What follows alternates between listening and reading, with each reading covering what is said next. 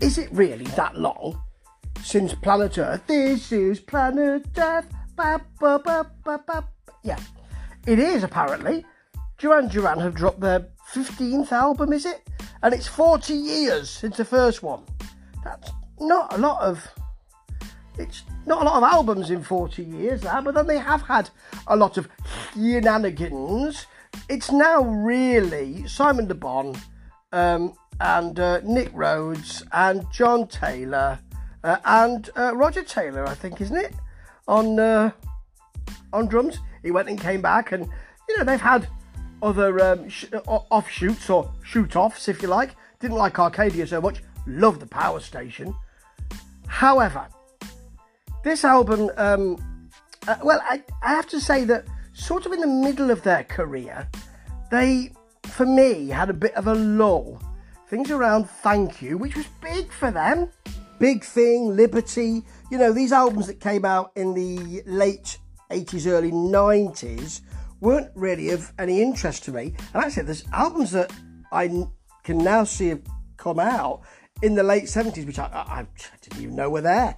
But since the sort of um, the sort of the, the late 2000s, I think it started with for me Red Carpet Massacre actually in 2007. They've had more of a sheen. They've had more of a, of an interesting um, approach to their music, more atmosphere. Paper Gods wasn't as good, to be honest. All you need is now. I liked Paper Gods wasn't as good in 2015, um, but a lot of eyes are on them now. It's been six years since they uh, dropped their last album, and Future Past is what it says on the title. It has quite a lot of their old style style. Why?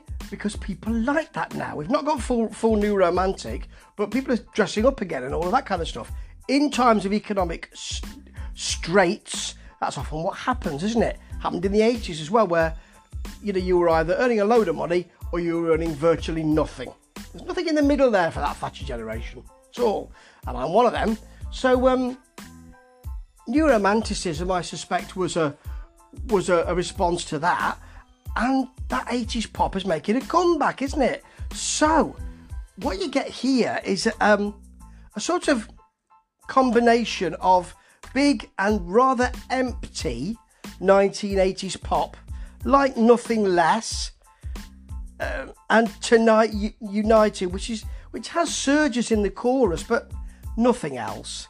With that's mixed with far more interesting ideas, you know. First track, Invisible, is one of the best on the album now, and I know why it's up front. It's got a big beat, a whispering feel to it. Everything's very claustrophobic in this. And and what you get from um, Duran Duran is that usual stabbing, surging synth feel. Um, it's based around that quite a lot of this. It's quite stark in some ways. There's a feel just that there's something in the shadows waiting for you. So it, it, it's one of those feelings that um, lurks around on this album quite a lot. Got the same thing for the next track up, All of You. Um, so John Taylor's bass is really tight. It's really brittle here. But the vocal melody plays against that. It's nice and open, nice and accessible. Synth strings to back it. And then it breaks down to some nice percussive based feel on a smooth chorus. Really, really nice and very easy to like. There are some people who are playing with them. Giorgio Moroder is playing Giorgio, but you can call me George.